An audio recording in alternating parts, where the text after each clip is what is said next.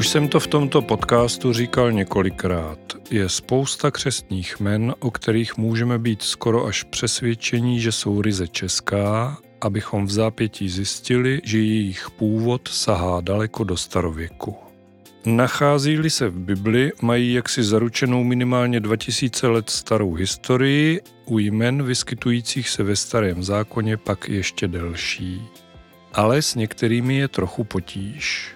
Překlady, nebo spíš překladatelé z hebrejštiny či řečtiny se totiž nemusí shodnout na jejich české podobě. Matka proroka Samuela Chana je asi tím nejlepším příkladem. Od mikrofonu podcastu Biblická jména a úsloví vás zdraví a příjemný poslech přeje Petr Lindner.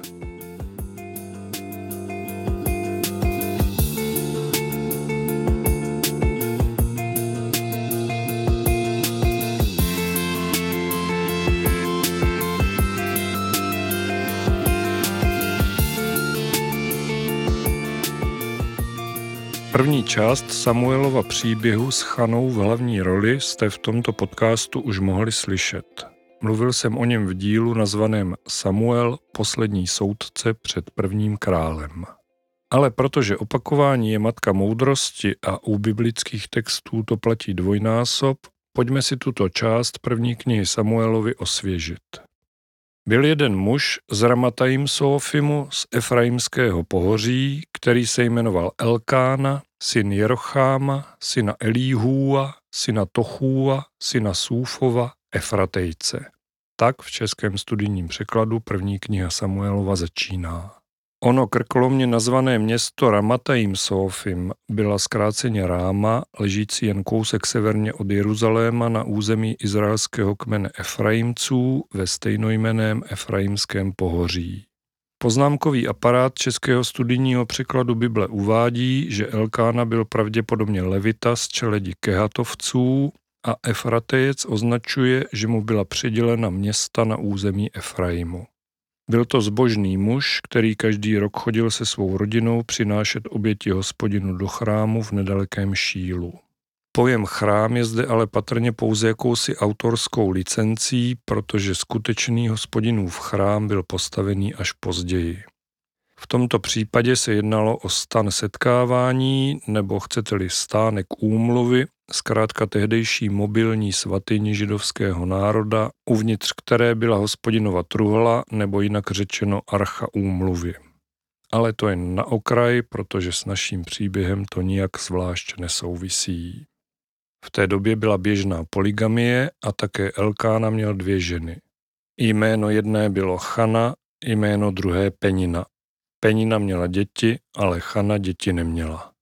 Takto velmi stroze popisuje situaci druhý verš. Ale hned na to se dozvídáme, že Elkána Chanu velmi miloval a dával jí dvojnásobný díl z obětí, které hospodinu přinášel. Z dnešního pohledu na tom není nic zvláštního, naopak nás může těšit Elkánova láska ke své ženě. Nicméně v té době byla neplodná žena, která svému muži nedala děti, přesněji spíše syny, považovaná za méně cenou a když to řeknu hodně tvrdě, nepotřebnou.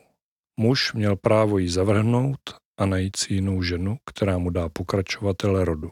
Ne tak Elkána, který v osmém verši říká Chano, proč pláčeš? Proč nejíš? Proč jsi skleslá na mysli?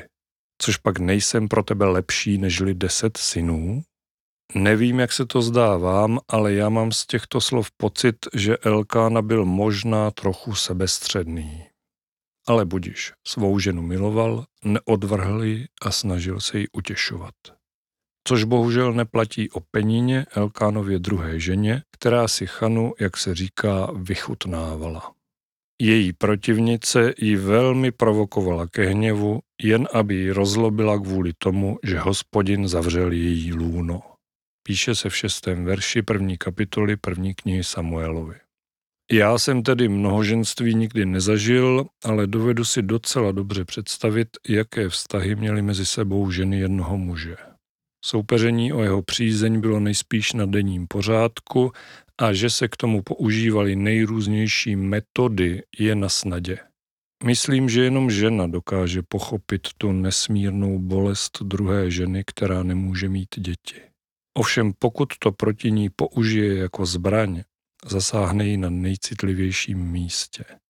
Je to na nejvýš odpudivé, ale bohužel Penina nebyla výjimkou. Podobně se chovala například Abrahamova otrokyně Hagar, která dříve než dal pán Bůh dítě jeho ženě Sáře, porodila tomuto starozákonnímu patriarchovi prvního syna Izmaela.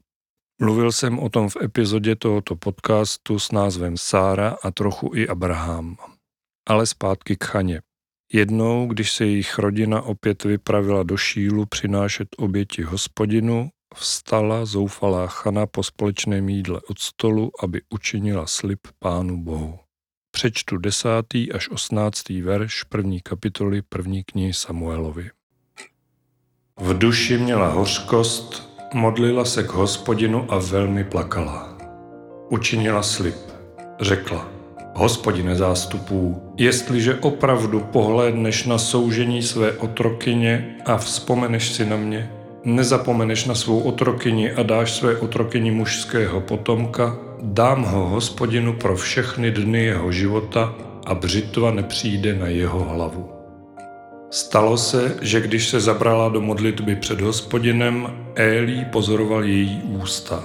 Chana mluvila ve svém srdci, jenom její rty se pohybovaly, ale její hlas slyšet nebylo. Proto si o ní Élí myslel, že je opilá. Jí řekl, jak dlouho budeš opilá, odlož to víno. Chana odpověděla, ne, můj pane, jsem žena obtížená na duchu. Nepila jsem víno ani pivo, ale vylévala jsem svou duši před hospodinem. Nepokládej svou otrokyni za ničemnici, neboť doposud jsem mluvila kvůli množství otravování a provokací vůči mně. Eli odpověděl, jdi v pokoji, ať ti Bůh Izraele dá to, co si od něj žádala. Řekla, kéž tvá služka nalezne milost ve tvých očích. Potom ta žena šla svou cestou, najedla se a její tvář už nebyla smutná.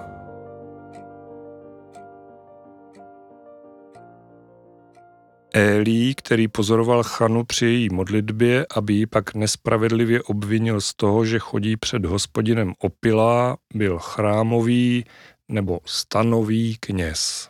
Ano, byl to právě ten muž, který si pak vzal malého Samuela, čili Chanina syna, který se za rok narodil, k sobě do kněžské služby, aby se Samuel poté stal prorokem a posledním z izraelských soudců, čili jedním z nejvýše postavených lidí v tehdejším kmenovém uspořádání. Ale jak už jsem říkal, o tom všem už byla řeč v dílu s názvem Samuel, poslední soudce před prvním králem. My se znovu vrátíme k Chaně.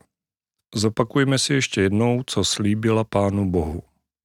Hospodine zástupů, jestliže opravdu pohlédneš na soužení své otrokyně a vzpomeneš si na mě, nezapomeneš na svou otrokyni a dáš své otrokyni mužského potomka, dám ho hospodinu pro všechny dny jeho života. Pro jistotu do třetice, jestliže dáš své otrokyni mužského potomka, dám ho hospodinu pro všechny dny jeho života.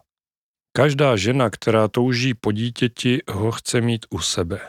Starat se o něj, vychovávat ho, hrát si s ním a radovat se, dát mu svou mateřskou lásku.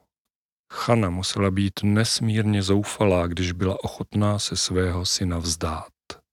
Ale věděla, že ten, kdo jejímu malému Samuelovi pomohl na svět, byl Bůh tudíž mu tento dar splatila darem stejné hodnoty.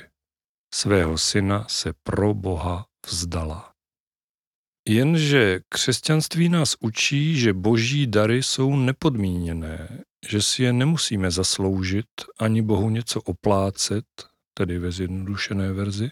Nicméně, jak se říká, zoufalí lidé dělají zoufalé věci a taky se říká, že nic není tak černobílé, jak to na první pohled vypadá. V té době křesťanství jako takové ještě vlastně neexistovalo a přinášení obětí hospodinu bylo pro židy běžnou praxí, přesněji tedy běžnou součástí tehdejší náboženské liturgie. Obětovala se ale zvířata nebo potraviny, nešlo o oběti lidské. Chana samozřejmě Samuela neobětovala podle tehdejších rituálů svého, promiňte mi ten výraz, doslova vymodleného syna v úvozovkách jenom vrátila do boží náruče. Je to stejně tak obraz zoufalství, jako příběh obrovské víry a nikdy nekončící naděje na jednom velkém širokoúhlém plátně. Chana se ve svém utrpení smířila s Pánem Bohem. Že vám to něco připomíná? Ano, o mnoho let později udělal Pán Bůh to stejné. Smířil se s člověkem skrze oběť Ježíše Krista.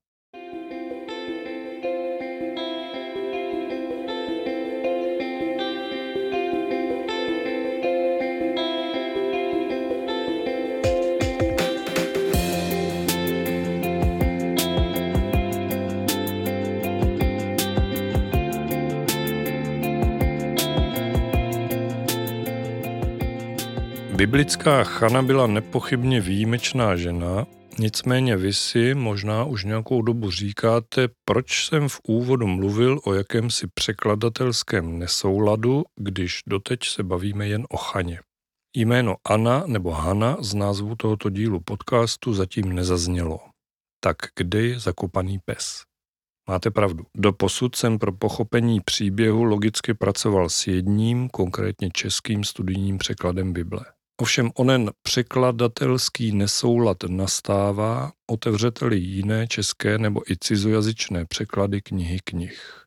Kdybyste neposlouchali podcast, čili mluvenou řeč, ale četli článek, připravil bych přehlednou tabulku. Tu ostatně možná ještě udělám do textové verze tohoto dílu. Mimochodem, víte, že podcast Biblická jména a úsloví má svůj web, na kterém najdete také právě textové verze všech dílů mluveného slova? Najdete jej na adrese biblismy.cz biblismy, měkké i, měkké i, tvrdé i, .cz. Každopádně hebrejské jméno Chana, znamenající milost nebo milostiplná, a jehož český přepis je patrně nejpřesnější k hebrejskému originálu, najdete, jak už víme, v českém studijním překladu a také v českém ekumenickém překladu plus v parafrázovaném překladu slovo na cestu. Možná ještě přesnější přepis Channa používá Miloš Pavlík ve svém studijním překladu Bible, stejně jako Vladimír Šrámek v překladu Starého zákona z roku 1947. Další české Bible pracují se jménem Anna, jak náš nejstarší překlad Bible Kralická, tak například Jeruzalémská Bible nebo Starý zákon od Jana Hejčla z roku 1930. Jediná česká Bible 21 pak o Chaně mluví jako o Haně. Zmatení jazyků se sice odehrává v Bibli také, O tom se více dozvíte v epizodě tohoto podcastu s názvem Nemluvit do větru a jak to bylo s babylonskou věží. Ovšem, jak se zdá, zrovna v případě Chany toto zmatení tak trochu pokračuje dál i ve 20. a 21. století. Když se totiž podíváme k našim nejbližším sousedům, tak slovenský ekumenický, slovenský katolický i slovenský evangelický překlad používají shodně jméno Anna. Ovšem třeba v Němčině, konkrétně v novém evangelickém překladu z roku 2022 se nachází jméno Hana, stejně jako v anglické King James Bibli z roku 2000 čteme Hanach. A ještě jedna pro někoho možná zajímavá informace. Biblický slovník Adolfa Novotného z 60. let minulého století zná pouze jméno Anna. Pro Chanu ani Hanu zde slovníkové heslo nenajdete. Už chápete, proč se tento díl podcastu jmenuje Anna, Hana nebo Chana? Popravdě to všechno, co jsem právě řekl, uvádím jen proto, abyste věděli, že naše Chana může být v různých verzích Bible pojmenovaná jinak. Důvod je přitom úplně prozaický. Jak jméno Anna, tak i Hana pochází právě z hebrejského Chana. Ostatně velmi podobné znění tomu napovídá více než zřetelně. Nic dalšího zatím pravděpodobně není a zároveň to ani není v Biblii výjimka. Spousta biblických men je v různých překladech psána odlišným způsobem. Ale Chana či Hana nebo Anna asi v tom zmatení zašla nejdále. My o tom však víme, takže nás to nepřekvapí.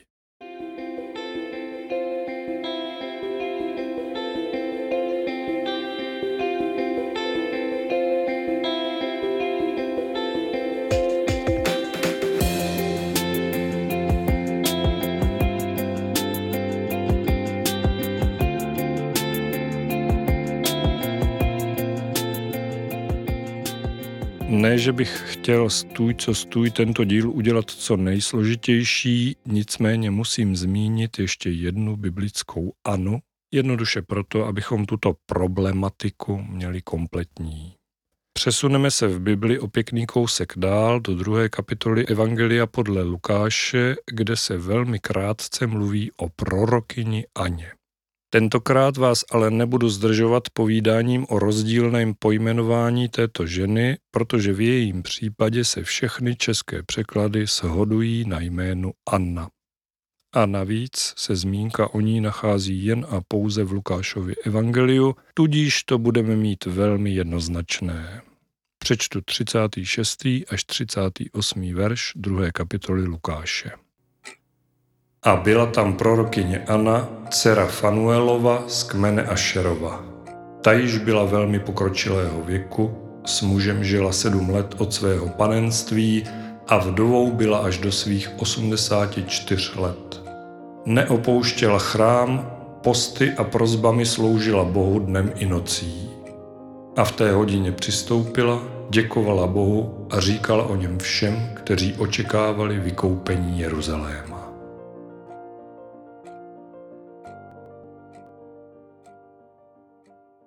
Kdeže byla prorokyně Anna a za koho děkovala Bohu a všem o něm říkala? Nacházejí-li se tyto tři verše na začátku Evangelia, je zřejmé, že se nejspíš budou týkat narození Ježíše. A tak to také je. Ježíš byl žid, tudíž musel být osm dní po narození obřezaný. Marie s Josefem se tedy vydali z Betléma do Jeruzaléma. Betlém, který dnes patří pod palestinskou samozprávu a je převážně muslimský, se nachází ani ne 10 kilometrů jižně od Jeruzaléma, takže lze předpokládat, že to naše svatá rodina dala jednoduše pěšky nebo s pomocí nějakého toho osla či muly. V jeruzalémském chrámu, v tomto případě v opravdovém chrámu, nikoliv ve stanu setkávání, jak jsem o tom mluvil v příběhu Chany, se potkali se Simeonem, starým knězem, jemuž duch svatý zjevil, že nezemře, dokud nespatří Mesiáše. Simeon ho v Ježíši rozpoznal, požehnal celé rodině a Marii řekl. Hele, on je určen k pádu a povstání mnohých v Izraeli a jako znamení jemuž bude odpíráno i tvou vlastní duší pronikne meč, aby bylo zjeveno myšlení mnohých srdcí. Hned poté přichází na scénu prorokyně Anna, která taktéž jako jeden z mála lidí své doby rozpoznala v Ježíši spasitele a jak už jsem citoval, říkala o něm všem, kteří očekávali vykoupení Jeruzaléma. Trvalo však 30 let, než Ježíš začal svou, abych tak řekl, aktivní službu, takže slova Ani možná byla časem zapomenutá. Nevadí. Dnes víme, že Ježíšovo poselství přetrvalo věky a já jsem si jistý, že přetrvá dál.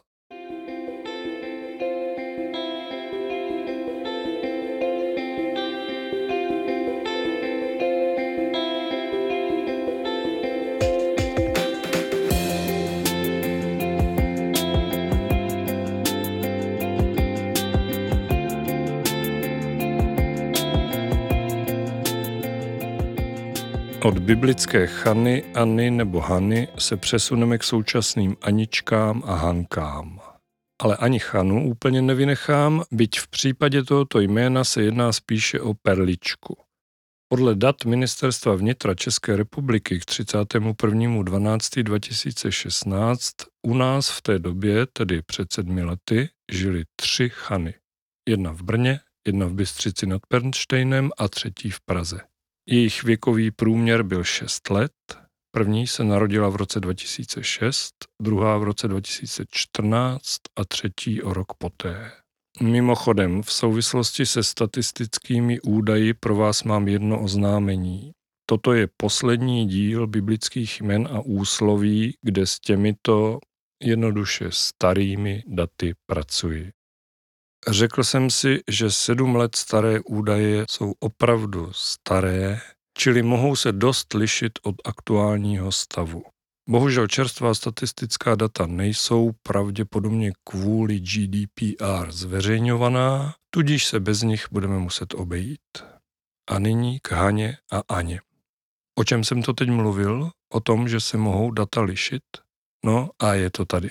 Podle zmíněných dat z konce roku 2016 by mělo být křesní jméno Hana o příčku nad Anou.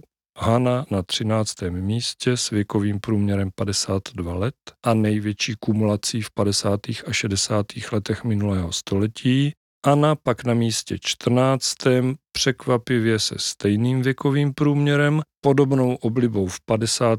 letech, ovšem viditelným nárůstem tohoto jména také po miléniu. Jakou v tom vidím kolizi, Český statistický úřad totiž do roku 2019 vydával tabulky nejoblíbenějších jmen dětí, která se v tom konkrétním roce narodila. Ne tedy celkovou statistiku, ale pouze data za leden jednoho roku. Každopádně v roce 2016 a 2017 bylo jméno Anna na třetím místě mezi všemi narozenými holčičkami, aby se v následujících dvou letech posunulo na druhou příčku. A Hanna v roce 2016 byla na 40.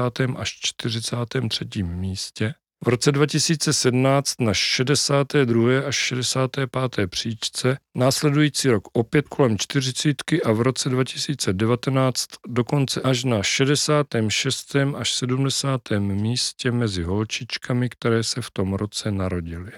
Vím, že jde o jiný typ statistických dat, nicméně s celkovými údaji končícími v roce 2016 to patrně trochu zahýbalo Tudíž je možné, že Aničky Hany předběhly. A navíc víme, že v současnosti je toto jméno mnohem oblíbenější než Hana, dokonce jedno z nejoblíbenějších vůbec. Zbývá už jen doplnit, kdy mají Aničky a Hanky svátek, čili jmeniny.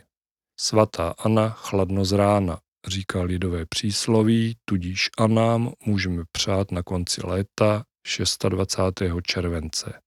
Hana, přestože je původ jejího jména stejný jako uAny a tudíž bychom mohli očekávat, že i jmeniny bude mít ve stejný datum, má svátek o necelý měsíc později, 15. srpna. Chanu jsem bohužel v českém kalendáři nenašel, tudíž těžko říct, kdy české slečny jménem Chana svůj svátek slaví. Možná na Hanu, možná na Anu, možná někdy jindy.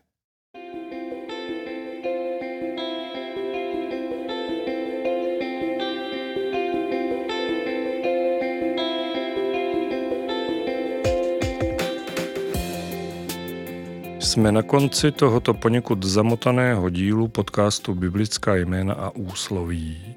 Jestliže jste doposlouchali až sem, poznali jste příběh biblické Chany, nazývané v různých překladech Bible taky Anou či Hanou.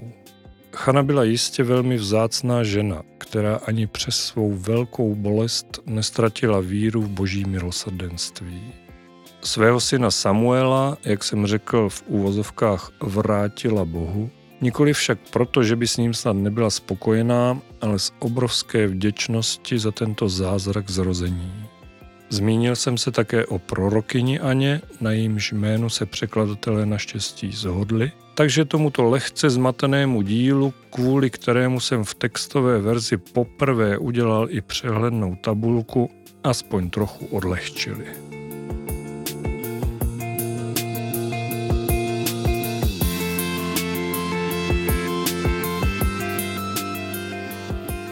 Ať je dnešní křesní jméno Anička oblíbené víc než Hana, či statisticky se stále drží na stejné úrovni, to vlastně nehraje žádnou roli.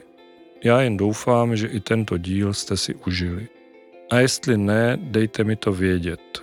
zkusím se pro příště polepšit. Mějte se moc pěkně, buďte požehnaní a buďte s Bohem.